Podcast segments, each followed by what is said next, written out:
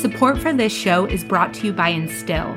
Our friends at Instil really understand what it means to build and manage relationships in a holistic and human first way. The platform's advanced UX design and real time analytics smooth donor management to make it easy for you to connect every supporter to the impact of your work. To learn more, head on over to www.instil, that's backslash Mallory.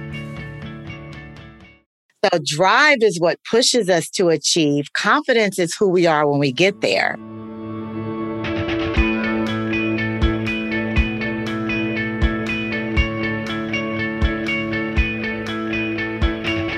Welcome back to episode 14 of What the Fundraising. I'm your host, Mallory Erickson, and this podcast is for impact leaders and change makers who are looking to fundamentally change the way they lead and fundraise. Today, I'm interviewing Sheri Riley. Sheri spent 20 years creating marketing strategies for global superstars and companies like Usher, Converse, and Warner Media.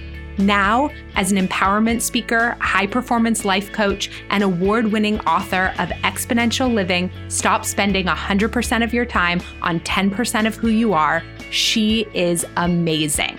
I don't even know where to begin in terms of the highlights of this episode. It is so good. Sheri is a true coach, and she upholds the integrity of coaching in everything she does. If you've been curious about what working with a coach is like, or how a coach can help you become the best version of yourself and the best nonprofit leader and fundraiser you can be, this episode is for you. We talk about how to get your drive and confidence to work together and how to own our stories to become a magnet for what we want and take care of ourselves in the process too. Oh gosh, there is so much goodness in here, so let's dive in.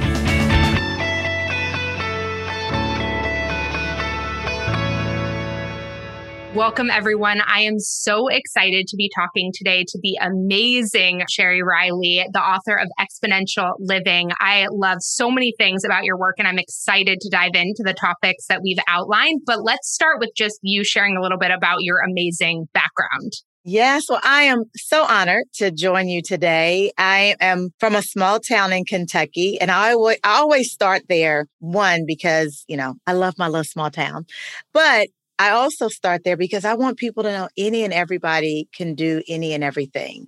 Me coming from a small town and, and being able to work in the music industry, being able to be an entrepreneur for almost 30 years, now serving as an empowerment speaker, high performance life coach, and award winning author of the book Exponential Living Stop Spending 100% of Your Time on 10% of Who You Are, and really focused on professional athletes, entertainers, corporate executives, and entrepreneurs as a coach and as a trainer.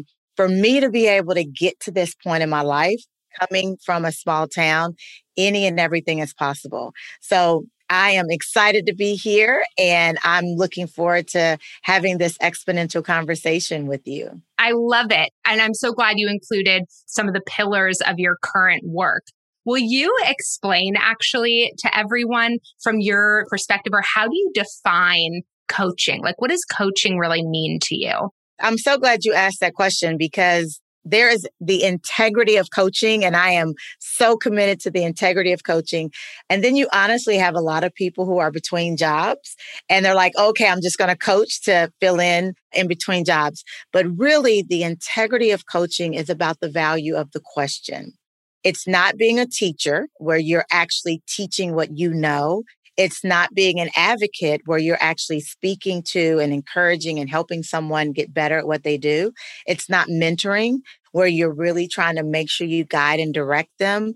It really is about the question. It's really about presenting the question to people in a way that the answers are already there. It's just you're guiding them into uncovering those answers for themselves. So coaching is really about empowering the other person to uncover what's already in them and then serving as that accountability partner that they really stay true to what they've uncovered about themselves. Mm, I love that. Yeah, most people think coaching is like a sport coach. Like I'm supposed to teach and tell and direct. Yeah. When really it's it's 100% about what's already inside your client. Yeah. And I get very nervous when everyone kind of tacks it on to the end of their title. I'm a speaker and a trainer and a consultant and a coach. And I'm like, well, and you know, I feel like for me, going through coach training, even as someone who had coached inside organizations for many years, it was incredibly rigorous. Like to hold that kind of space to trust and believe that your clients have the answer and to really stay out of a place of judgment and just be there to be the container and ask the questions to move them forward towards what it is they want. It's such a, um, magical experience. It's changed my life being coached by amazing coaches. So I'm just so grateful for the way you stand in integrity of all of that. And you have to really, really eliminate your ego because the ego wants to provide the answer. You want to speak up and say, Why don't you get this? But you really have to remove yourself out of the picture. I always tell my clients, like, this is 100% about you. And I say that for them, but it's really a reminder for me that it's not about my validation that I know the answer. It really isn't about what I think the answer may be. It's not about my ego being able to tell somebody. It's none of that. And to your point, you have to really stay integral because it may take one or two sessions of questions for someone to come to that unveiling for themselves when your ego will say, just tell them already, right? yeah. Yes. That, that is not it because it's the journey that they take to get to the uncovering. That's the power in coaching. Not the answer, not the end result, but the journey that they have to go on internally within their own mind, spirit, energy, etc., to uncover what's really true to them. I love that. I know we weren't going to necessarily define this for everyone, but I think it's actually critically important and it's been coming up a lot lately. So thank you for that. Now I want you to tell us like what is exponential living? yes. exponential living. It is pursuing peace, choosing clarity and living courageously. It is really that simple. It is a lifestyle of pursuing peace, choosing clarity, and living courageously. And when I say pursuing peace, it really is when you decide that regardless of what's going on around you and honestly what's going on in you, when you make the decision that I am going to own my peace, it, automatically you're going to get clarity. It's going to allow you to really get clear. And when you get peace and clarity together, you have the courage to do anything. So whether it's a big monumental life decision, whether it's a small, I just need to rest, when you have peace, clarity, and courage, and when you allow those three things to work together, it absolutely fuels you to have exponential living gosh, if I could pick a word of my 30s, it probably would be clarity, which I never really thought about until you said that. What a powerful thing, skill that we don't really think about that much as being a catalyst for so many other things in our lives. Because it's so many people, places, and things, so many situations and circumstances in our lives really are out of sync because we don't have clarity a lot of the people who have ego challenges at work, you know, that that person is always in their ego. Well, honestly, there's a lack of clarity because they haven't gotten clear on who and what they are. So they have to just rest in their ego. And their ego is constantly trying to position themselves to help them manage who they are because they're really confused. Or when you just have the clarity of what do I want? Literally, you would not believe how many people I just stop in their tracks asking them the simple question, what do you want? Well, my husband, my wife, my kids. No, what do you want? Well, I've been on this career track. Well, th- no, what do you want? And really, people have to stop. And honestly, that's when they realize how confused they really are because they can't answer the question. They can't, and until they really tap into that area of peace in their life, do they get the clarity to take out their mother's voice, take out the career track that they've been on, forget about the degree that they have, really set aside the financial responsibilities that they're in, and honestly sit in a total place of peace in that question what do I want? The clarity will come. Now, they may not be ready to admit it, they may not be ready to deal with what that means. They may not be ready to make the changes that is now required. But in that place of peace, the clarity always comes, but then they have to have that peace and that clarity together to get the courage to then actually move. That's why the three of them together is so critical. Okay, I'm getting kind of excited. So, talk to me about peace. Like, what does that mean? What does that look like, feel like? How do we get that? yes. So, it is a, I tell people it is a daily, minute by minute, second by second decision to absolutely own your inner calm. And the great thing about peace is it's always available to us. We have to choose it no matter what's going on. It can be the best of times or the worst of times. But the truth of the matter is, we have to decide in this moment, I'm going to allow the inner me to get completely calm. And I'm going to have to own that. And so, in my book, those nine principles of exponential living really serve as that roadmap on how not only to claim the peace, but then to live in it.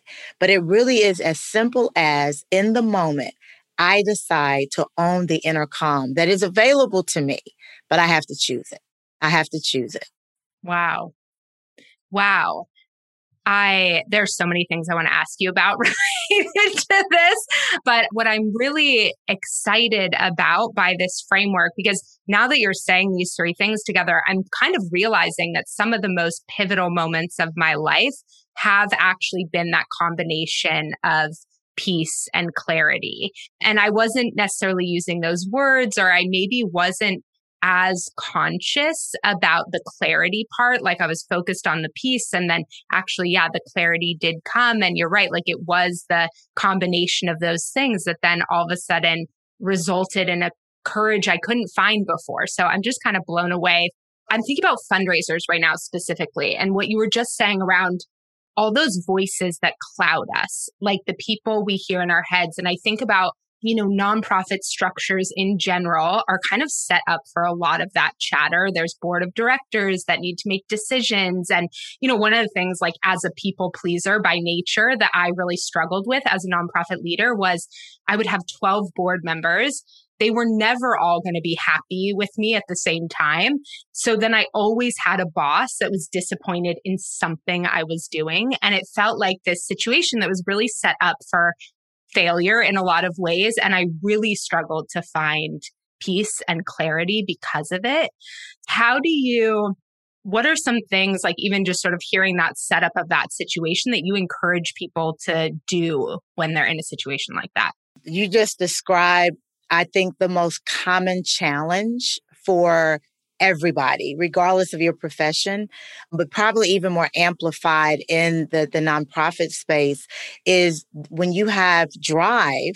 And drive is what allows you to achieve and excel and get to certain places in your career, but confidence doesn't keep up right? So drive is what pushes us to achieve. Confidence is who we are when we get there. And so now you're at that position. You're the executive director, and the only, you know, you have these 12 board of directors that you report to. And Drive allows you to meet your targets, raise the money, implement the programs, have solid programming, and really satisfy who you are there to serve. But confidence says, you know, what did you do a good job? Well, you didn't really raise all the money. Oh, confidence then allows you to question, or more importantly, confidence doesn't allow you to really own the truth of your success, the truth of your accomplishments. And so, just what you said, you're answering to 12, right? And you're never going to be able to satisfy all of them. Well, that's drive. Confidence says, I don't have to satisfy any of you. I just have to know that I did the work and I did the work in excellence and I achieved the goals that I set. And so the challenge, the opportunity for us is to allow drive and confidence to work together, right? And how do we really focus on? And that's where the peace, the clarity, and the courage again comes in. Is those are the three things that we focus on that allows us to help drive and confidence work together. Okay. I love that. So I know when you and I first talked, we spoke a lot about worthiness and be, and feeling like we deserve even success and that coming up for you know women in particular and so many of the women I work with inside the nonprofit sector. How does confidence relate to that to those feelings of deserving and worthiness? Oh my goodness. I have a phenomenal friend, sister, friend, colleague who runs a impactful nonprofit mm. and I've literally been her coach and her friend mm. from day 1. And so for the last 5 years it's been the hustle and the grind to build this brand get the funding, to get the consistent funding, to get the partners. And so now she has phenomenal partners that are in, you know, with significant financial investments in the nonprofit.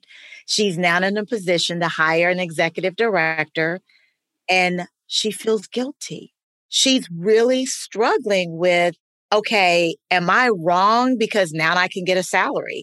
Am I wrong because now I'm, and like I'm having to really talk to her about the fact that you have to make sure that everyone that you are that you're there to serve that they're served but not at the expense of you you're not the martyr. Mm-hmm. And I think mm-hmm. a part of that, especially in the nonprofit world, is feeling like you have to martyr yourself in order for you to be a success. And what I've had to share with her is it's not about you martyring yourself to be a success. It's about the people that are served. It's about the community that you impact. But a lot of times, and I've seen this so consistently, and I, I think you probably have too, mm-hmm.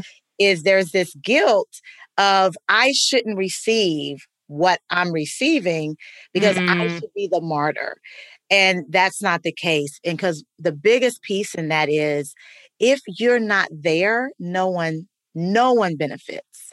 Mm-hmm. You have to benefit. So, uh, the big piece in that is really being able, again, to understand your worthiness, but it goes back to your value, really understanding your value and not allowing your value and the nonprofit to be equal because mm. you're then going to always have this connection of my value, my value, where the nonprofit is. It's like, no, the value in you is the vision and the guidance that you provide, and the value in the nonprofit is how it serves they do not have to mirror each other and they definitely do not have to continue to align with each other because they really are mutually exclusive.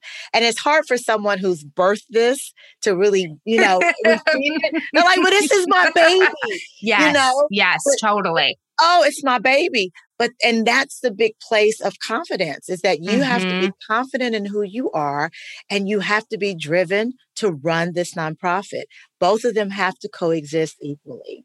I love that. And I'm sure there are going to be a ton of people listening to this right now that are like standing on their chairs clapping and want their board of directors to listen to this because I think it's such an important lesson. And we do in the nonprofit sector fall into this like martyrdom, scarcity.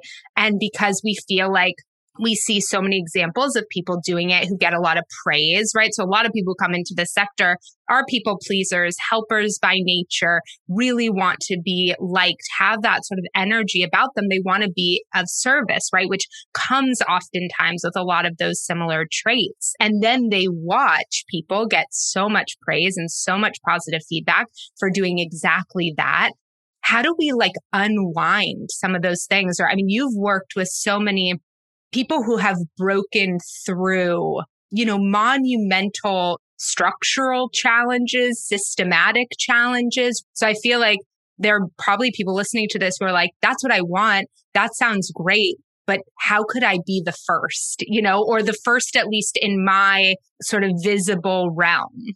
You know, I'm probably going to answer a different question, but it's going to come back okay, to what you're great. saying.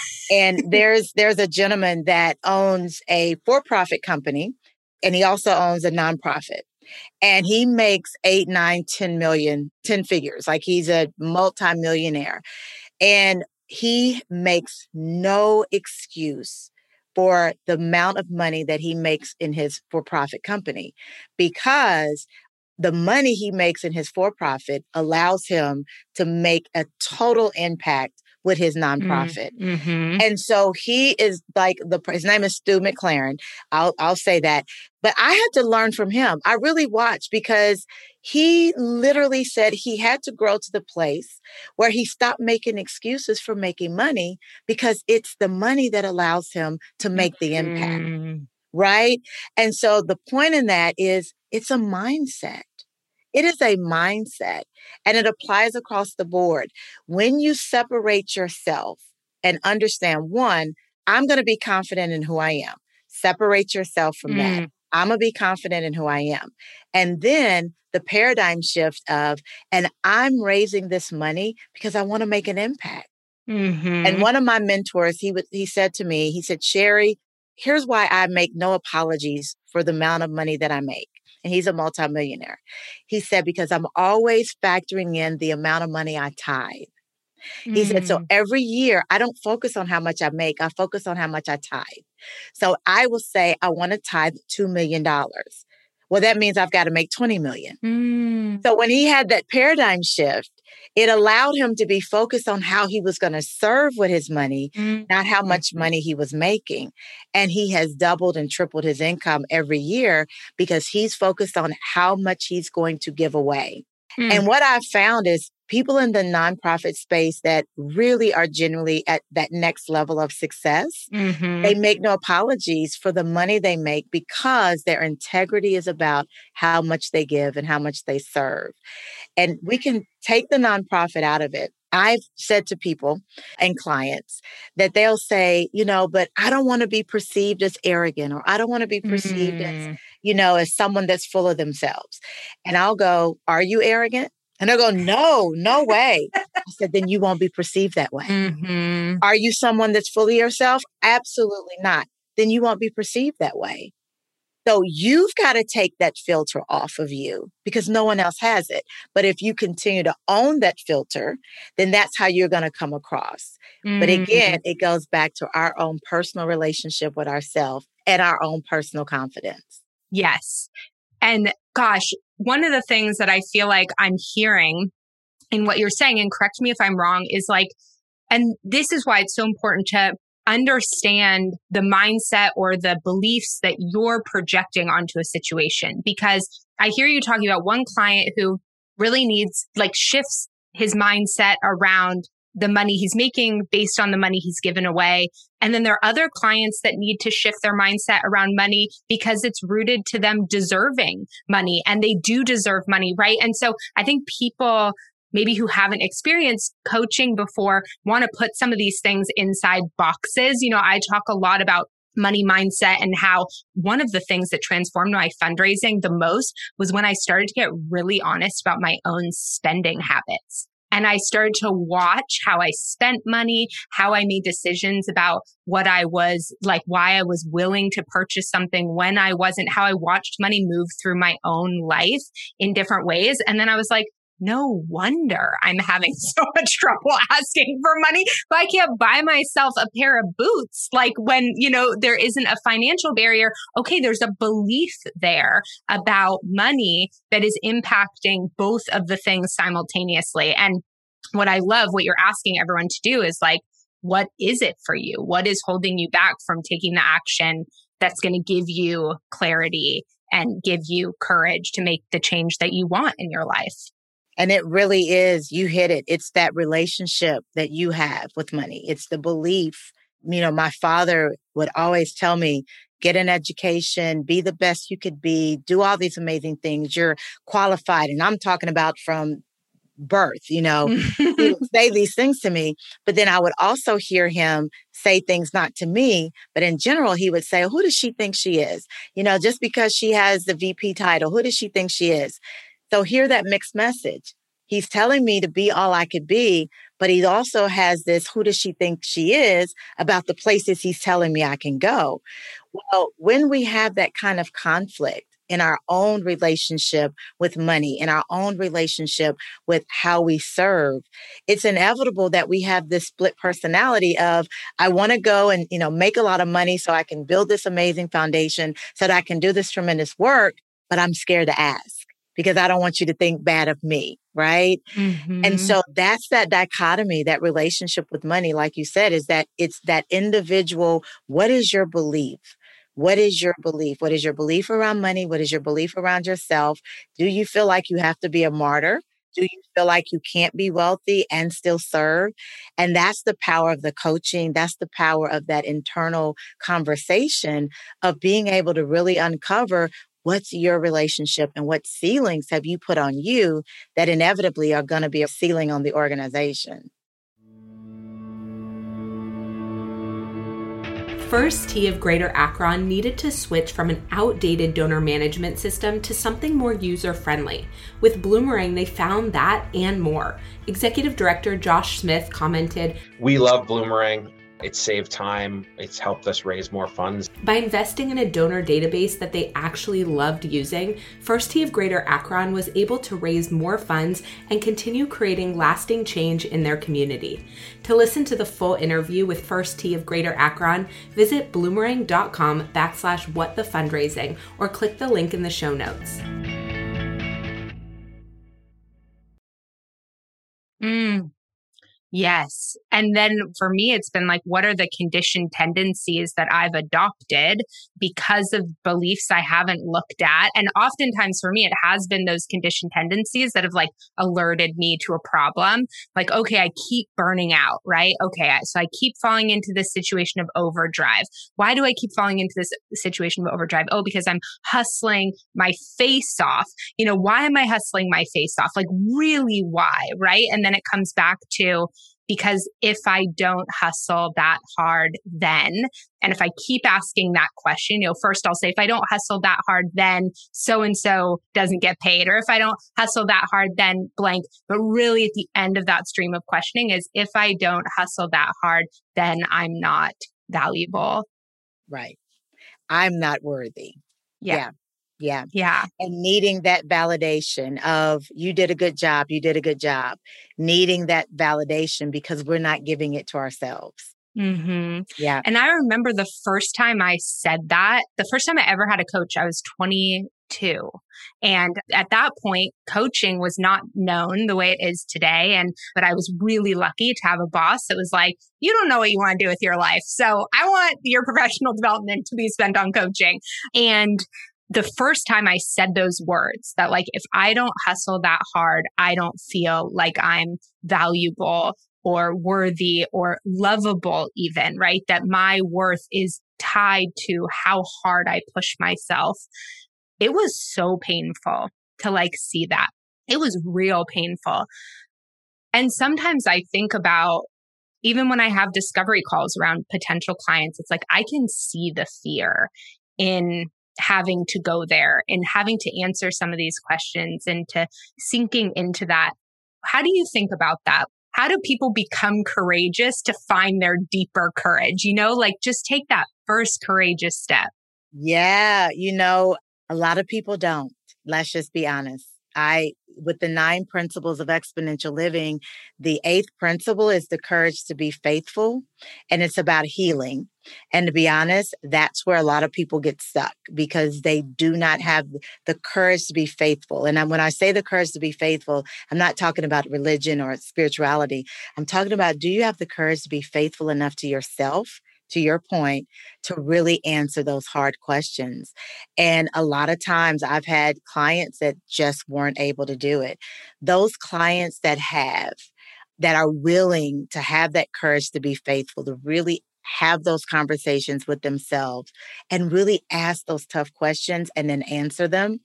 It really boils down to their ability to what I call be ready, willing, and committed right? You're ready for the breakthrough. You're willing to do the work and you're committed to whatever it's going to be to get you to the other side.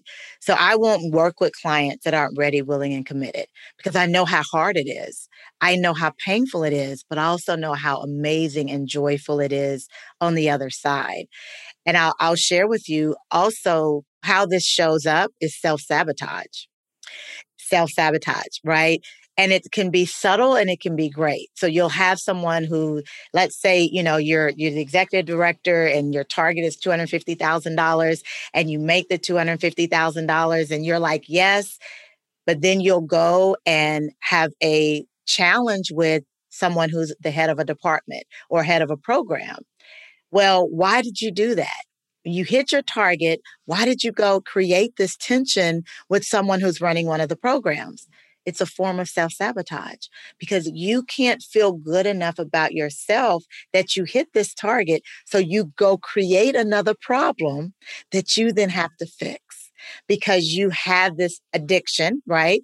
To having to fix things, having to create things. So, kind of the elixir for that is if you recognize that in yourself and your target is say 250,000, you hit the target, you absolutely need another challenge. Don't go create the challenge. That's the self sabotage. when you recognize this about yourself, you go, yes, yes, yes. And next quarter, I want to get to 300,000. Mm. But you, if you recognize this about yourself, then you recognize you need the challenge. So what happens is we'll self sabotage in some way, form, or fashion because we haven't done the work to uncover who and what we are. And it doesn't make you bad that you need the challenge. What makes it bad is when you don't know how to deal with it in a healthy way. So you go create a mess versus dealing with it in a healthy way. I need the challenge. Okay, I hit my target. Now I need to instantly create another challenge. That's a healthy challenge. So that's why it's so important to do the work. And here's the biggest thing we have to remove the right or wrong. If we can remove the right or wrong and just deal with the fact that it is, it isn't right or wrong that you need the challenge. It just is. But because we always want to quantify things as that's right in me and that's wrong in me, that's where we create the problem. So if we could remove that, then we would allow ourselves to do the hard work to get to those challenge areas and figure out how we can grow through it. Ooh, okay. Again, I'm just, I'm obsessed with this conversation. So, this is really interesting. And so, I'm wondering if I can bring these two conversations together a little bit. I just interviewed Dr. Lisa Feldman Barrett, who wrote How Emotions Are Made.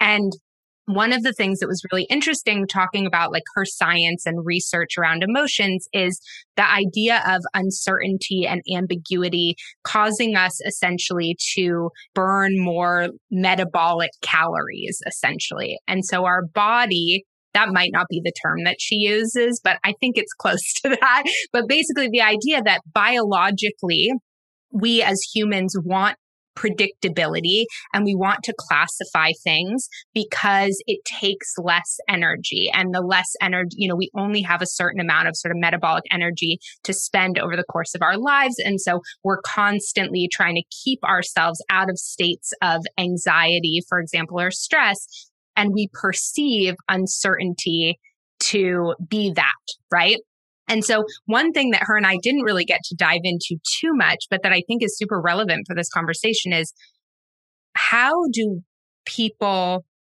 go there, go into these places? Because I also am not a very black and white thinker. You know, I, I think of myself as fairly non judgmental and very much just sort of being like, okay, this is uncomfortable or this is comfortable, but it's just like, this is what's happening, you know, and way less like, oh, I'm bad for thinking that or believing that or having done that thing. But I recognize when I talk to her that, like, okay, then really the trick here is how do we help people burn less metabolic energy in the uncertainty? What do you think? Oh my goodness. I, you know, I, when you were sharing, what came to mind is that's the power of coaching is when you have someone to go into that place of ambiguity with you and having that assurance that I'm not doing this alone, right? I'm not doing this by myself. And then also, there's some accountability. If I am going to do this, I don't want to get in there by myself and then figure it out. Like there's some accountability once I get there. So, I, and you know, as you were talking, I'm like, oh my God, that right there is the power of coaching or if it's not even a coach, the power of having that community or that village of friends that you know you can depend on when you get into those places and spaces. You know, having that best friend that you know, if you don't call her, if you don't check her, she's going to go left. Um, but I think, you know, as you were sharing that, I'm like, we don't want to go in those spaces and places by ourselves. So, how do we have that accountability or have someone that's going on that journey with us that we can withstand that space and place of ambiguity, of not really knowing? And I get that with my clients a lot. They're like, okay, you know, let's get to the answers. And I'm like, it doesn't work like that. You know, I'll tell them all the time in the first session or two, you're going to have phenomenal information. Maybe within the first two to four to six months, you're going to get some great revelation. But real transformation, it takes about a year, right? So to tell somebody that you're going to live in this state of trying to really get the transformation, that it goes back to why they have to be ready, willing, and committed. Mm. And yeah, I mean, I've been coaching folks, and when we've gotten to the point of answering a certain question, where I know they have the clarity, but are so afraid to say it. And I ask them what it feels like, and they're like, honestly, this might sound crazy, but it feels like I might die. And like I've had that come up a lot in coaching. I have felt it myself, like where the intensity of the answer is like, it could change everything. And what does that mean? And can I exist on the other side of it? Yeah. Yeah. and there's clients that go, you know what? I don't even want to explore it. I know the hurt and pain and frustration on this side. It could be better on the other side, but I don't even want to risk it. And that's sad to me. Yeah. Because you're willing to stay in this pain versus even risking the opportunity to be happy on the other side. And that's why I take them back to that peace, clarity, and courage because you can get the peace and you can get the clarity. But if you don't have the courage to really live out what's on the other side, and a lot of people don't, they really don't. Yeah. And even as you're saying that, I'm having like a full body kind of like hit around how much I think this is true for fundraisers in their fundraising, right? They're like, God, this is so painful. And, you know, I talk a lot about my experience in shifting from really hating fundraising to sort of building the program that I teach now. And it was a real rock bottom moment.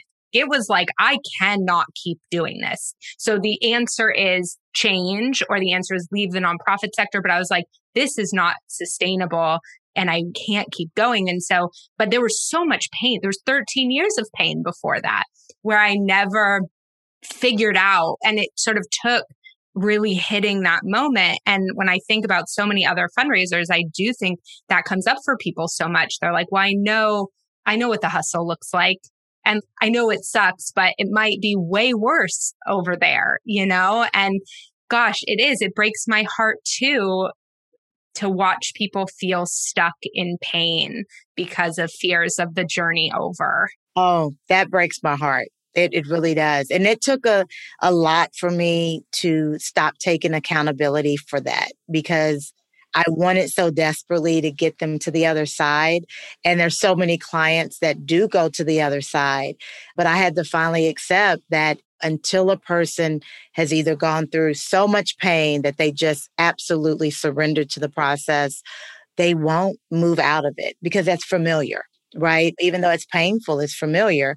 And back to your previous interview, that familiarity is more comforting for them than the idea of that ambiguity or that space, you know, in between this place of pain and the potential of not feeling the pain. I don't want to go into that place of ambiguity. I don't know how long that's going to be. I'm going to stay comfortable. And I got family members like that. we all do. Yeah. like, oh my God. Like, yeah. yes. and I remember describing it to someone when I went on my journey around this of, you know, I feel like I walked into a really dark tunnel and I just keep believing that it is a tunnel and I'm going to keep taking one step forward and one step forward. And like, there's going to be light. I don't know how long the tunnel is or how long I'm going to be in there, but I just know it's a tunnel and I just keep believing that but it is so scary. And there's something you said that I'm actually now really itching to ask you about. A question I get a lot, and I've seen kind of different coaches' perspectives and frameworks on this, but a question people ask a lot is how do you tell the difference between fear and intuition? Mm. How do mm. you answer that? Oh my goodness.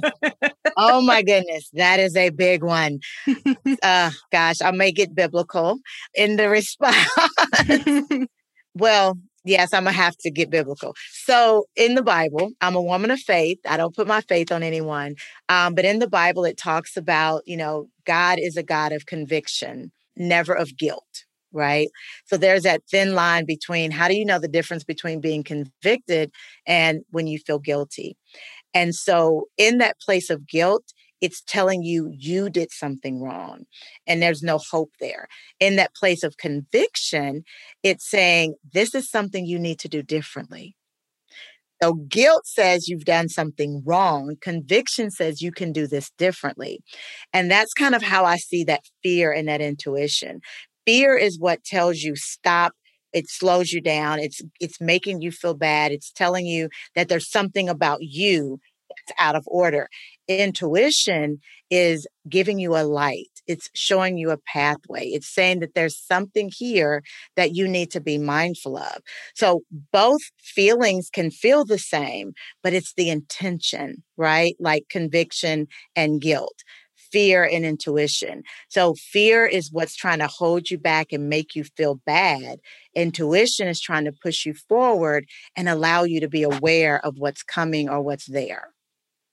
That would be my elementary. we have the 1.0 version here. But actually, I'm like covered in chills. And it's actually very similar to how I would describe it too. And I was thinking as I was asking you the question, I'm like, oh man, Mallory, how would you answer this question right now? But, you know, I actually think about it in a very similar way. To me, fear is black and white thinking, it's judgment. There's no space for anything else. It's like, this thing was absolutely positively the worst thing you could do, right? There's no space for anything. It's definitely bad. And intuition is curious. Intuition is like maybe next time you could, or what if, or it's the prism. The way I was trained as a coach was through this organization called IPEC, and you do energy leadership work. And so you talk about catabolic energy, like really defeating, resisting, contracting energy versus anabolic energy that's really fueling, rejuvenating, propels you forward. And catabolic energy is like tunnel vision, black and white thinking, judgment. Anabolic energy is the prism of possibility. And so when I think about fear versus intuition, intuition being at the top of that prism and fear being at the bottom of like catabolic energy, it's like they feel very similar, but they sound very different. Yes. Yes, absolutely. I'm in total agreement with you. And you said that that judgment, that condemnation of who you are versus just correction on what you've done. You know, just, oh my God, the challenges, they feel the same. It goes back to what we talked about earlier, but it's your perspective around it. It's your mindset around it, right? Half yes. full or half empty. Yes. And making the decision to bring self awareness into your daily life. Yes. Yes. As a consistent component of each day, right? Not just something we do on our birthdays and New Year's Eve. yes, yes, totally. I mean, you know, I can't remember what you were talking about this in relation to before, but maybe it'll come back to me as I'm sharing this story. You know, it's so interesting when we expect certain things to happen to us. Oh, when you were sharing the story of knowing that you need that next goal right fundraisers and like that that's not about it being bad or good it was making me think of gosh there's so many things in my life that now that I understand that's my tendency or that's what I need or that's what's going to happen in my brain, all the pain around it goes away, like imposter syndrome, right? Of course, I deal with imposter syndrome, just like every human.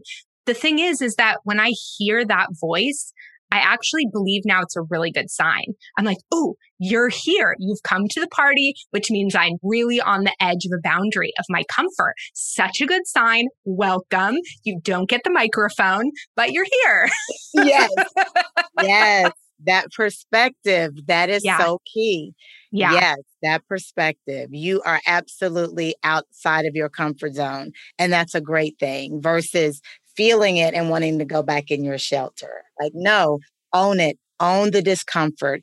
I think if we could get to that point of owning our discomfort, that would just help us in so many ways, right? And I've, my own life, I've really worked hard to own, like, Sheri, this is what you prayed for. This is the manifestation of your prayer.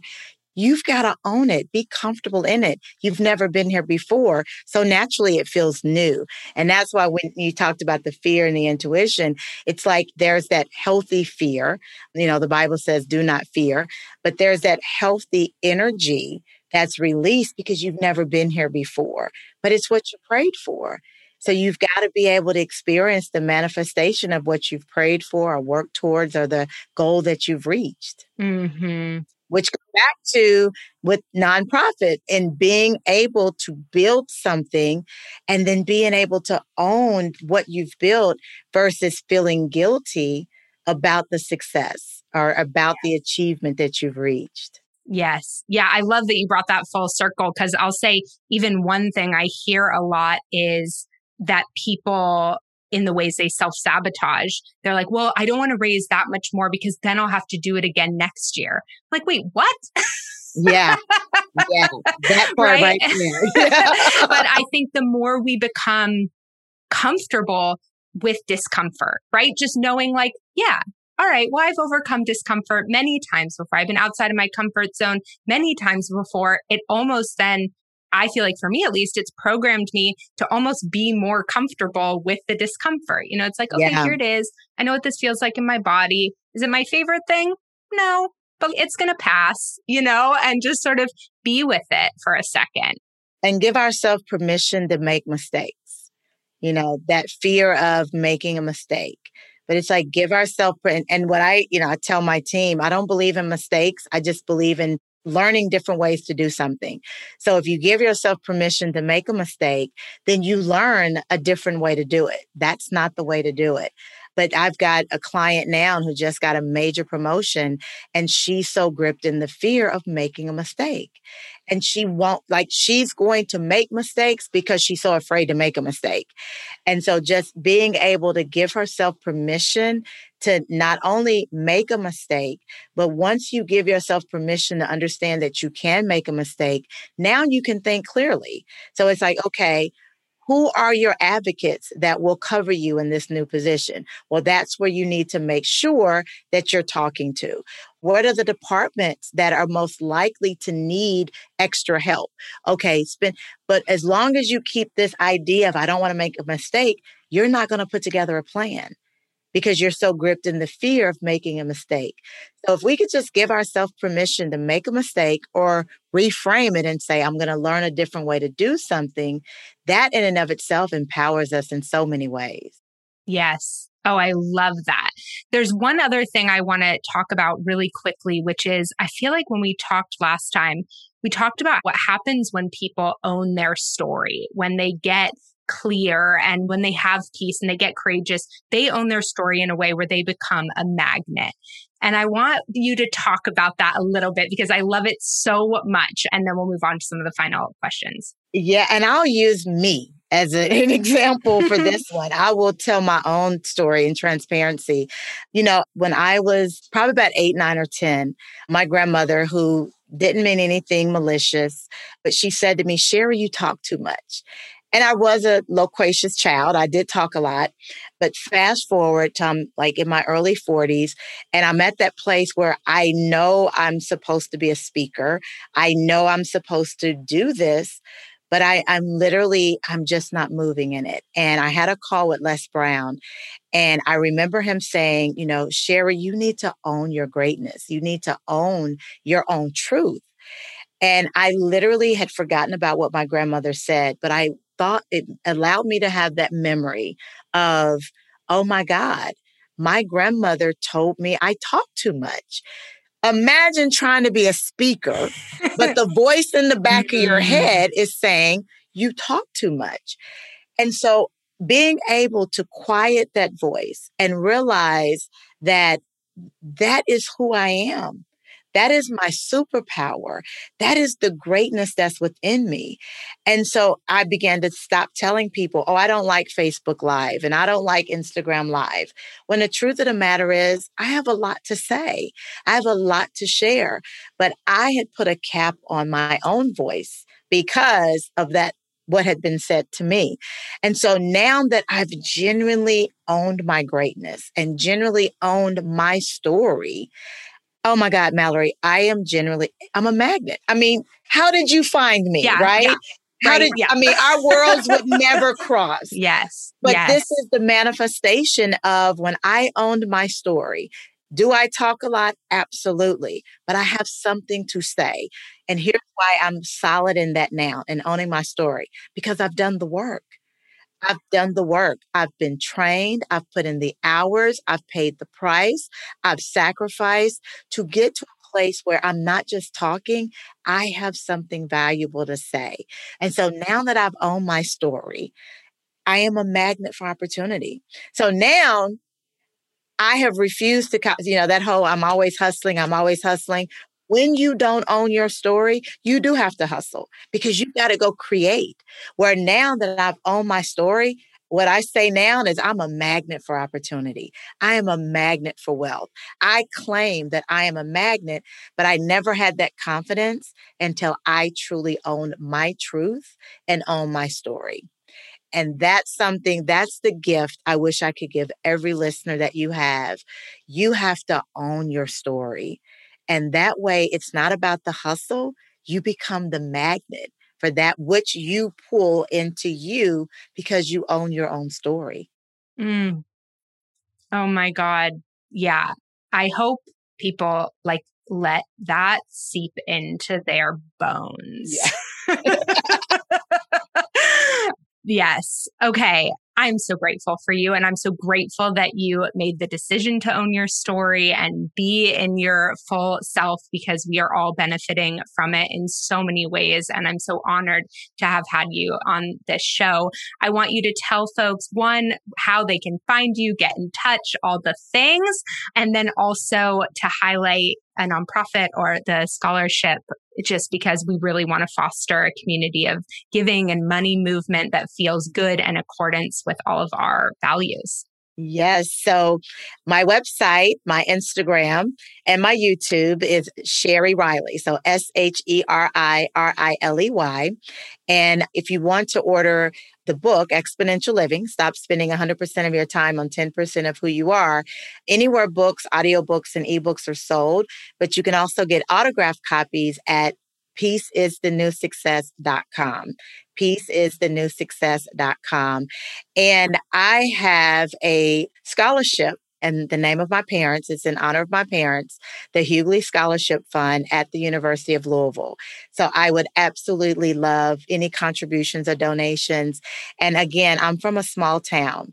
And so what I do is I honor people from my hometown that go to my alma mater. We actually either pay their books or pay their tuition. And so being from a small town and there's, you know, any and everything that could keep you down in a small town exists in my hometown. And so being able to honor students there and be able to help them get through college, uh, it's the Hughley Scholarship Fund. So would definitely love that support. And then also to order my book, peaceisthenewsuccess.com. Awesome. And I will have those links below too to make it really easy for everyone to find everything they need. Thank you. Thank you for this time today. I so appreciate the opportunity to share. Thank you for how you're serving. And I just, I love the work you're doing. So thank you for this opportunity to share. Thank you.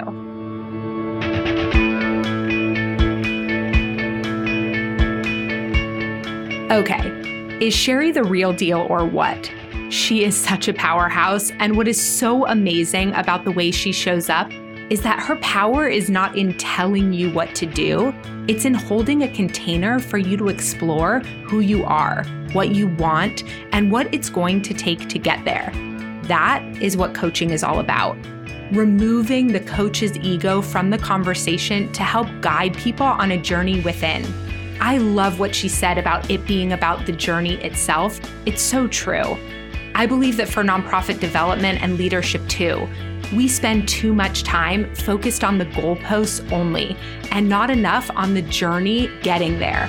Life is short, but it is wide. Sheri's principles around pursuing peace, choosing clarity, and living courageously, they could not have resonated more. Check out more of the takeaways from this episode on malloryerickson.com backslash podcast. There, you'll find all the detailed show notes from this episode, as well as more information about Sheri, how to connect with her, and buy her book. Most importantly, thank you for spending this time with us today. If you enjoyed this episode, we would love it if you would give it a rating and review and share it with a friend. I am so grateful for all of my listeners, especially you, and the good, hard work you're doing to make our world a better place. And if you miss me between episodes, stop by and say hello on Instagram under what the fundraising underscore. Have a great day, and I'll see you next week.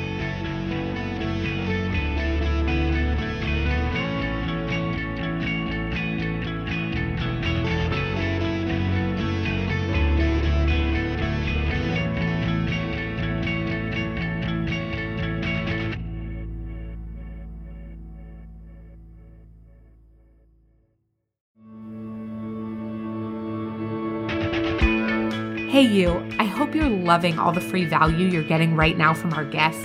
And speaking of free value, I've raised millions in the nonprofit space without sacrificing my integrity or my alignment. And I'm sharing how I did it in my free webinar, How to Harness the Power of Prioritization to Raise More Without Burning Out. Go to malloryerickson.com backslash workshop to register for the free training right now. I cannot wait to see you there.